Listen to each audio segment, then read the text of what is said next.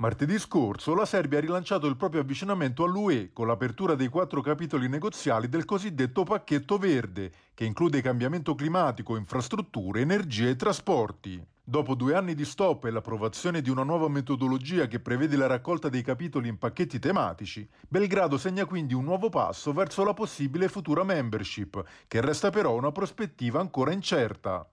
Dall'apertura dei negoziati nel 2014, la Serbia ha aperto 22 dei 35 capitoli previsti, uno dei quali, il più ostico, riguarda i complicati rapporti con il Kosovo, che ha dichiarato l'indipendenza da Belgrado nel 2008. Per la premier serba Anna Brnabic, l'apertura dei nuovi capitoli negoziali è un importante riconoscimento per la Serbia, il cui governo, dominato dalla figura del presidente Aleksandar Vucic, è soggetto a crescenti critiche di autoritarismo da parte europea.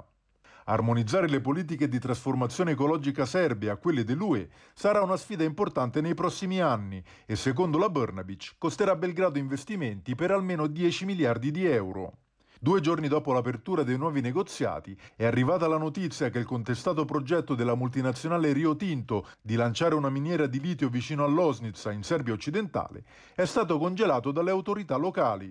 Nelle settimane scorse la prevista apertura della miniera aveva portato migliaia di cittadini a protestare in piazza, costringendo il governo a fare marcia indietro su alcuni provvedimenti, considerati favorevoli al business e dannosi per l'ambiente.